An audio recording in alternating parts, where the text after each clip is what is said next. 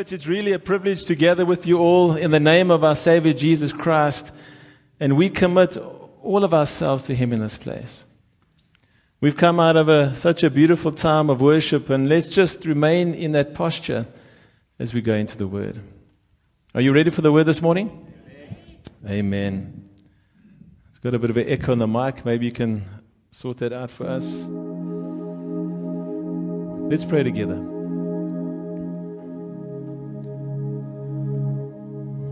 Father God, we come to you today in the magnificent name of Jesus. Lord, we pray today that wherever we find ourselves emotionally, physically, and spiritually, that you would meet us at our very place of need and minister to us with such nearness and such tenderness that we would experience your life changing power. We submit our ways and our thoughts to you today and we ask that you would refine us and purify us so that we would reflect your glory in all that we do. And may we be Christians that are empowered to advance your kingdom mission in this world.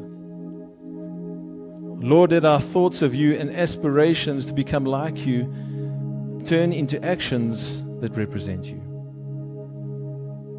We ask this all in Jesus' name. And everybody said, Amen.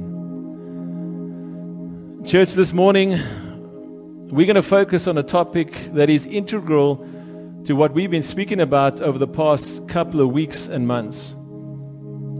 As you know, we are in the book of Acts as a church, and the theme that has been coming through over the past number of weeks, and even before we began our study in this book, is firstly how Jesus promised that he would build his church how he prepared the apostles for the coming Holy Spirit, and then how they were all filled with the Holy Spirit to establish the church in which he now takes up residence. And as we go deeper and deeper into the book of Acts, we will see how that empowering enables the church to grow and to continue the work of Jesus in the earth until he returns. And we will continue with our study in this book in the, in the weeks and months to come but today, church, I have felt led to speak specifically on the baptism of the Holy Spirit. The baptism of the Holy Spirit.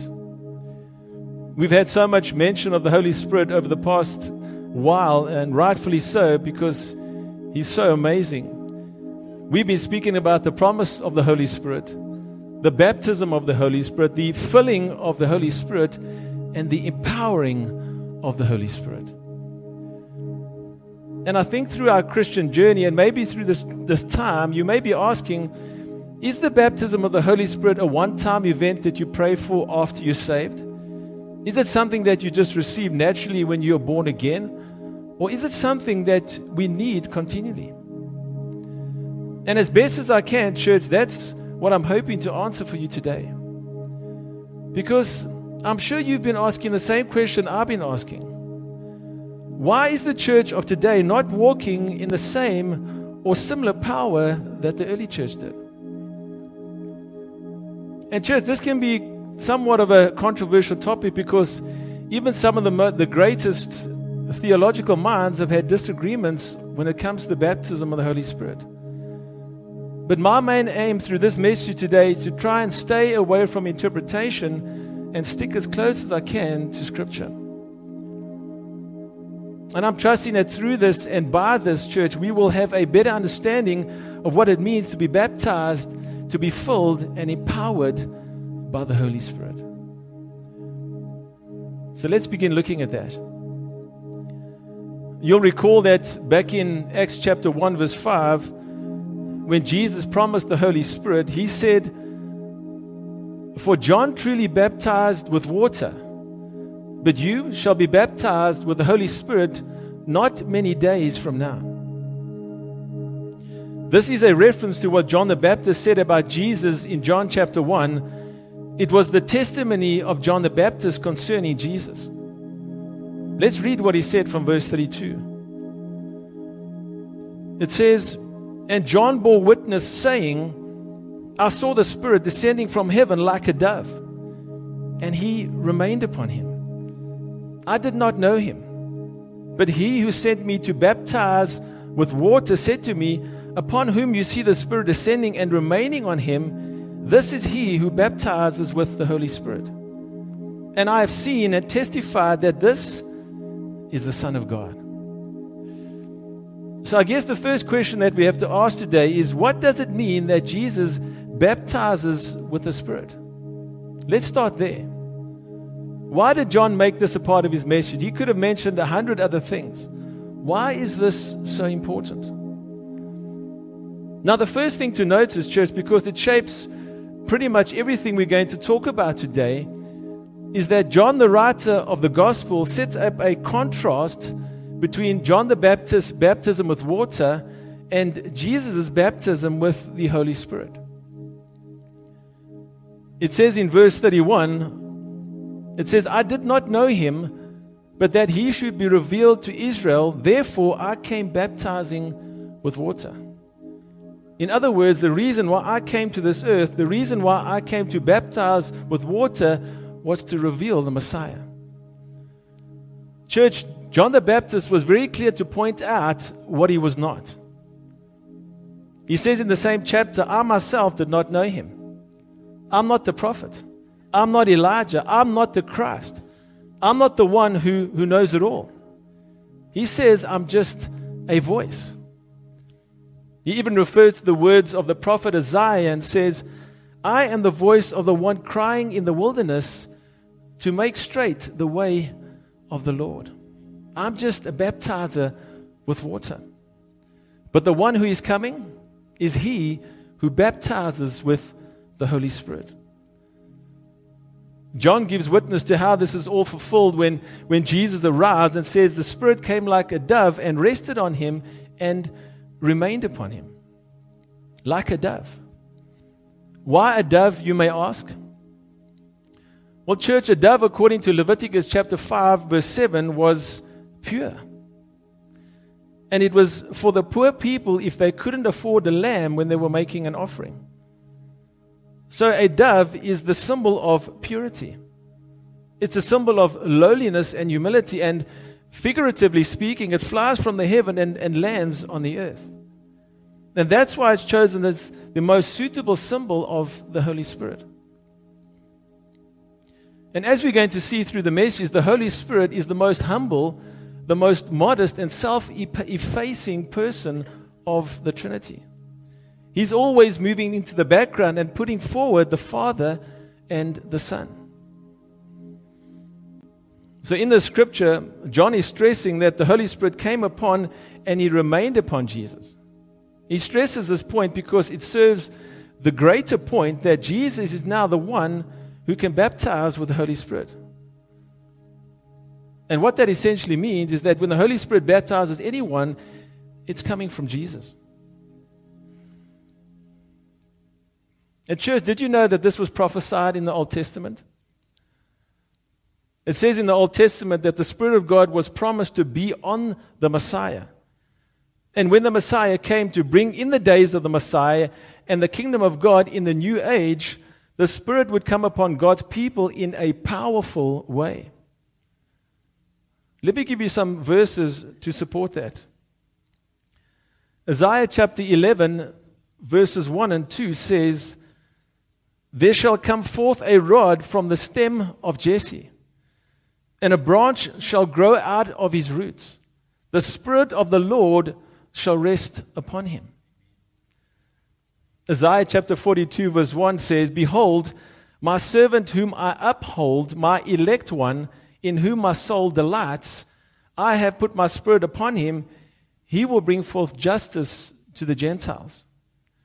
And then the promise of the outpouring of the Holy Spirit on God's people in Joel chapter 2, which we, we covered last week.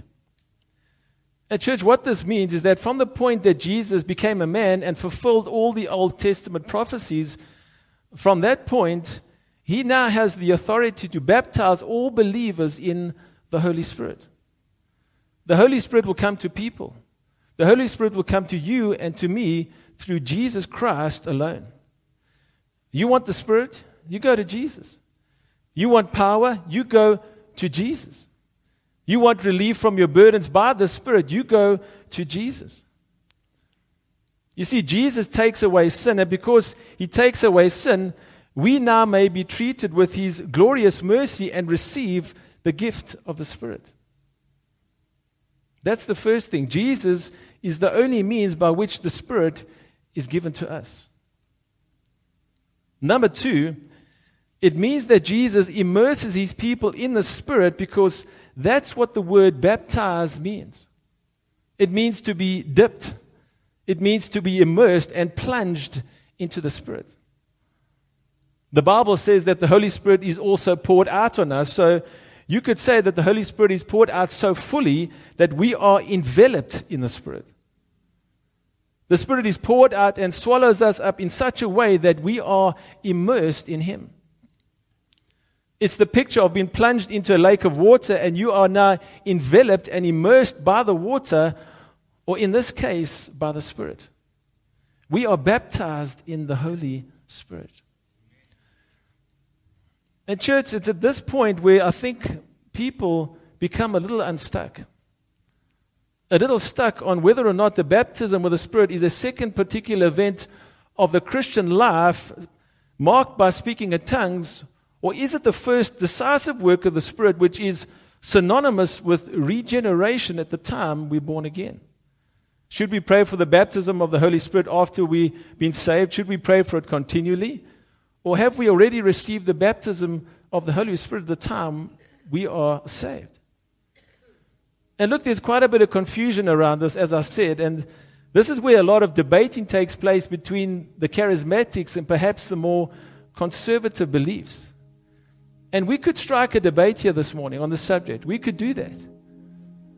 But if we take our guidance from the Gospel of John, which I want to do today, I don't think John would want us to do that. I don't think he would want us to pose that question here. Because I don't think in John's thinking, baptism in the Holy Spirit refers to any particular point in the Christian life. He doesn't say that it happens here, or it must happen there, or it should happen here. For the Apostle John, baptism with the Spirit is a broad, general statement about the activity of Jesus in plunging us into the fullness of the Spirit in whatever measure at any point in our lives. Which is why I believe that we should pray for it continually. But let's just listen to how John thinks about being baptized in the Holy Spirit, and you can decide whether you want to pray for it or not.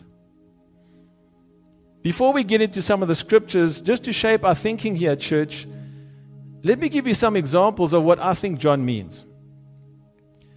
First example if you're in the service here today and you are not a born again believer, right, you don't believe in Jesus. One way to describe what you need right now is you need to be baptized with the Holy Spirit. What I mean by that is that you need to be plunged by Christ, seeing Him and coming to Him. Plunged by Him into a power called the person of the Holy Spirit. What you need is to be plunged into Him in such a way that what you need is to be plunged, you are awakened from the dead. Made to be a believer and a receiver of Jesus and given eyes to see. And that happens by this amazing life changing connection with the Holy Spirit given by Jesus Christ, the baptizer. Or, second example, if you are a born again believer in the service today, but you are suffering and battling in a season of weakness and fear and defeat and anxiety, one way to describe what you need right now is you need to be baptized with the Holy Spirit.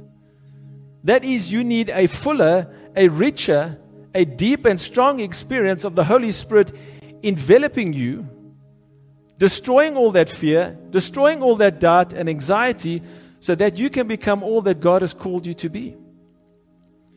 So, church, don't get caught in a pickle with this term baptism in the Holy Spirit as if you should only pray for it once and that's the last time that you ever have to or you need to.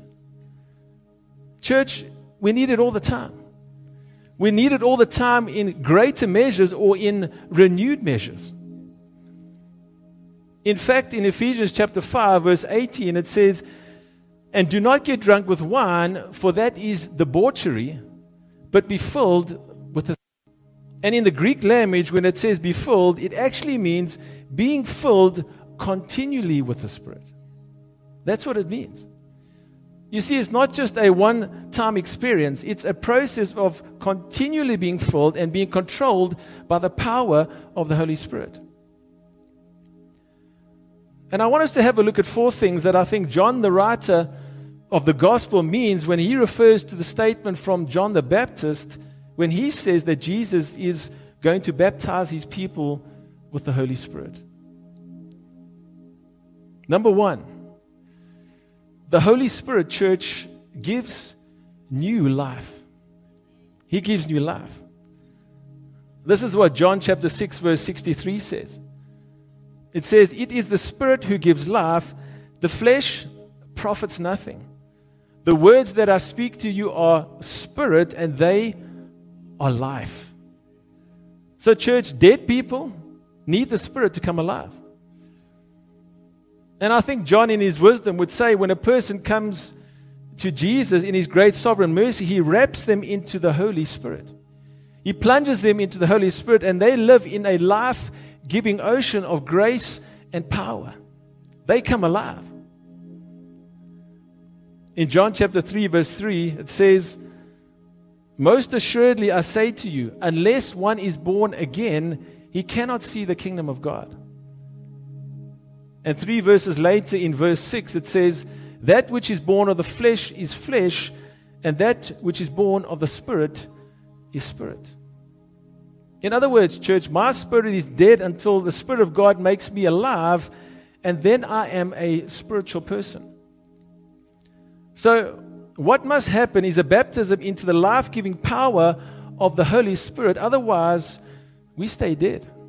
If I don't receive the Spirit of God in my life, I'm a dead man walking. That's the truth. Number two, the Holy Spirit makes us not just life getters, but life givers. The Holy Spirit is given to us. We are baptized in the Spirit. We are plunged into the Spirit so that number one, we will be life getters, we come alive. And number two, we will be life givers. And you know where I'm going with this, right? John chapter 7, verse 38 says, He who believes in me, as the scripture has said, out of his heart will flow rivers of living water. But this he spoke concerning the Spirit. The Spirit is poured out. We are enveloped in Him in such a way that He becomes life to our dead souls. And one of the effects of that new life is that a river begins to flow out of us. And, church, the reason I think that we need to pray for this continually is, is related to a question that I want to ask you. How is your river flowing? Is it flowing or is it just a little trickle? Drip, drip, drip? Are people able to take something from your spiritual life, but there's still lots of grumbling, there's, there's murmuring, there's still a lot of hurtfulness, and your life feels more like a little trickle than a river of life? And you don't like that, do you? I know I don't like it when I feel that way. And did you know that's one of the evidences of being born again? You don't like that because you know there's more to this, this Christian life. And, church, when I was thinking about this, turn around begins when you and I get on our knees and we pray and say, Lord, with all that I have, I want more. I want more. I want more of your baptizing power. I want to be enveloped more fully. I want you to ooze into me in more places. I want to be permeated more profoundly and more deeply by you. And, church, that's why I think that we need to break out of our categories that say, here's the place that we baptized, or, or here's the place we baptized. Because what are you doing after that? Are you living on your own? Have you got everything you need after one time prayer? No. Every day could be a fuller day. Every day could be a more deeply immersed day, a more fully impactful day. So when we're plunged into the Spirit, we not only become life getters, we become life givers. A river goes out of us, and that river is big or small depending on how it's flowing.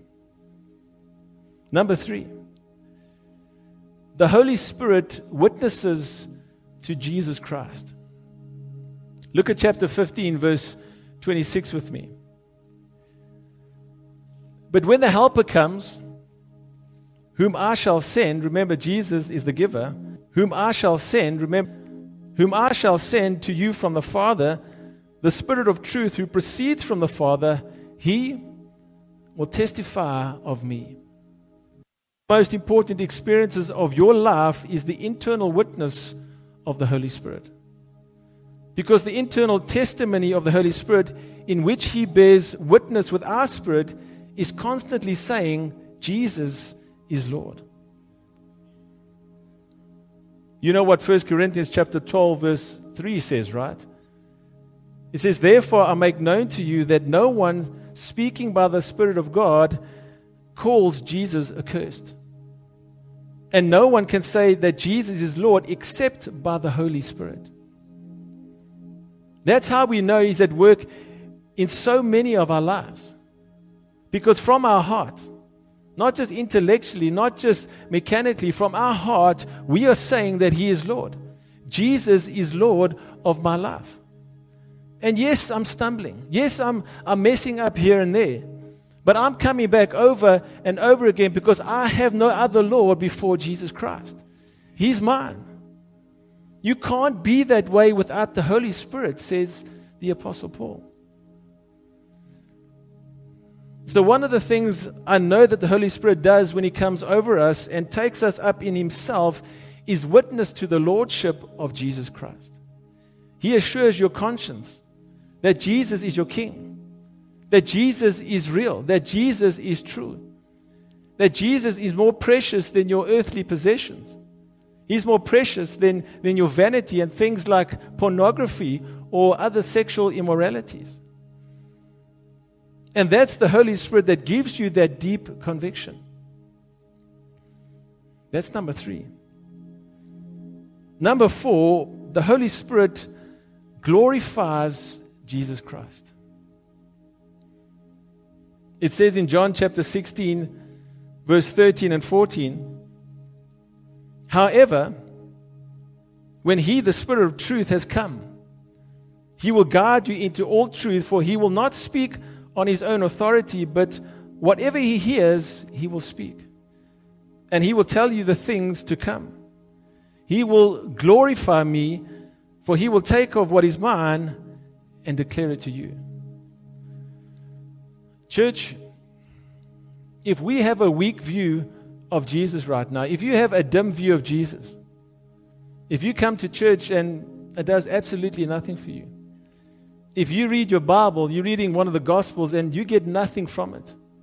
You'd rather be in your cell phone, you'd rather be watching television or doing something else. You need to be baptized with the Holy Spirit. You need to be baptized afresh and more deeply. I'm not saying you're not a Christian, I'm not saying that. I'm saying that this act of Jesus immersing us should happen continually for believers. Because we need some form of power beyond ourselves working in us to glorify Jesus in our hearts. The Holy Spirit in us glorifies Jesus. He makes Jesus look great to the human heart. Come on. That's what the glorified Jesus inside of you means. Your heart, because of the work of the Spirit, sees Christ as magnificent. Is he magnificent? And why do we need that, church? Why do we need that? Because when we see him as magnificent, the world's magnificences fade away. And in the process, we are sanctified, we are made more holy. Because we see Jesus as of superior worth, superior value, beauty, and power. And everything in the world loses its power. Because the Holy Spirit is opening our eyes to see the glory of Christ. And it changes the way that you think. And you start to think, why would I need any of that other junk anyway? When we are baptized in the Spirit, the first time, continually after that, and in extraordinary ways, in all that continual work, Christ is made to be glorious in our eyes. So when John the Baptist points to Jesus and says, I baptize with mere water, but he's going to baptize with the Holy Spirit, church, why is this mainly a tribute to the glory of Christ rather than a tribute to the glory of the Spirit?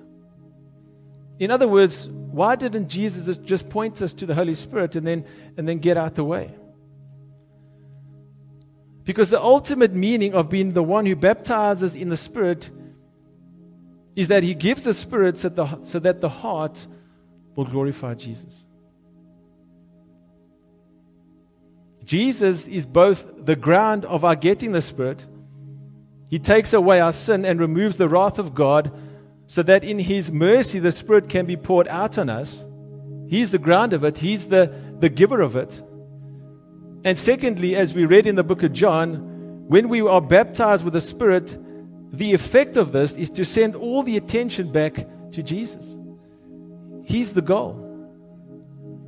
So He's the ground of our being baptized with the Spirit, and He's the goal of our being baptized with the Spirit. Because the Holy Spirit, being God, has in His wisdom and providence become the one who directs all the attention back to the Son. So that our conscious thinking is, I'm not going to the Spirit, I'm going to the Spirit, I just need the Spirit. Rather, I'm coming to Jesus, I'm coming to the Son.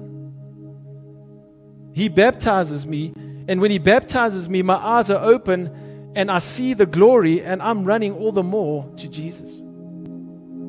So that's why it is a tribute to the Lord, to our Savior. Because He's not only the ground of the baptism of the Spirit, He's also the goal of it. And, church, can you see how it all ties back? Can you see how it's all about Jesus? Yes, the Spirit is precious. Yes, the Spirit is amazing. Yes, the Spirit of God is God and a person. But functionally, the way that the Holy Spirit works is not to attract attention to Himself, but to attract attention to the Savior. So, the ultimate purpose of John's testimony is that under God the Father, all things are from Christ and all things are for Christ, including the Holy Spirit. All things under the Father from Christ. I will send the Helper and all things are for Christ, the Helper will glorify me. And, church, the main reason that we as a church and a people need the baptism of the Holy Spirit, this great outpouring of the Spirit and His great immersion enveloping every part of our lives, is because truthfully, we're not always doing very well, are we? I mean, currently, is every part of your life being affected by the Holy Spirit? Or let me put it like this Is every part of your life devoted to magnifying Christ? Is the way you use every part of your life making Jesus look good? Because that would be the case if the Holy Spirit had total control and total immersion of your life. And look, none of us are there yet. I'm sure not there. We're on a journey. But I believe our desire levels need to increase. We need to have a greater desire. And we need to say, I want as much of the Holy Spirit as I can contain. I want to glorify Jesus to the point that out of my life, rivers will flow. Rivers of, of joy and, and hope and truth and life and power will flow out. Truth and life and me. Waters that will transform and only true God. Waters that will heal the sick and the brokenhearted. Waters that will cleanse all the darkness left by previous generations. Waters that will wash away the filth that the enemy has smeared our lives with. Waters that will flow out of us until our very last day on this earth. And not just a trickle. It must be like Niagara Falls, right? Church, today we're going to pray that we will be baptized with the Holy Spirit so that we can start this journey of continually being filled so that our river is flowing with intensity. with intensity. So, whether you're a first time believer today, you're an old believer, or someone who just needs more of the Holy Spirit, we're going to pray that God would do this for us continually and do this for us in extraordinary ways according to His will and to His purpose. I'm going to close my message in prayer and, and then we'll hand over to the facilitators in each campus. And I just want to ask everyone in all the campuses today if we could please stand to your feet.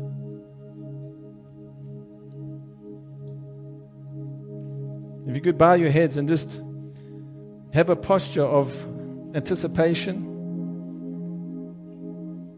And let the desire in you this morning start to increase. Feel the desire inside of you building. Saying, Lord, I, I want more. I know there's more to this life. I want more of you. I want more of your spirit. I want to be the son. I want to be the daughter that you've called me to be. I want all of you so that I can represent you the way that you deserve.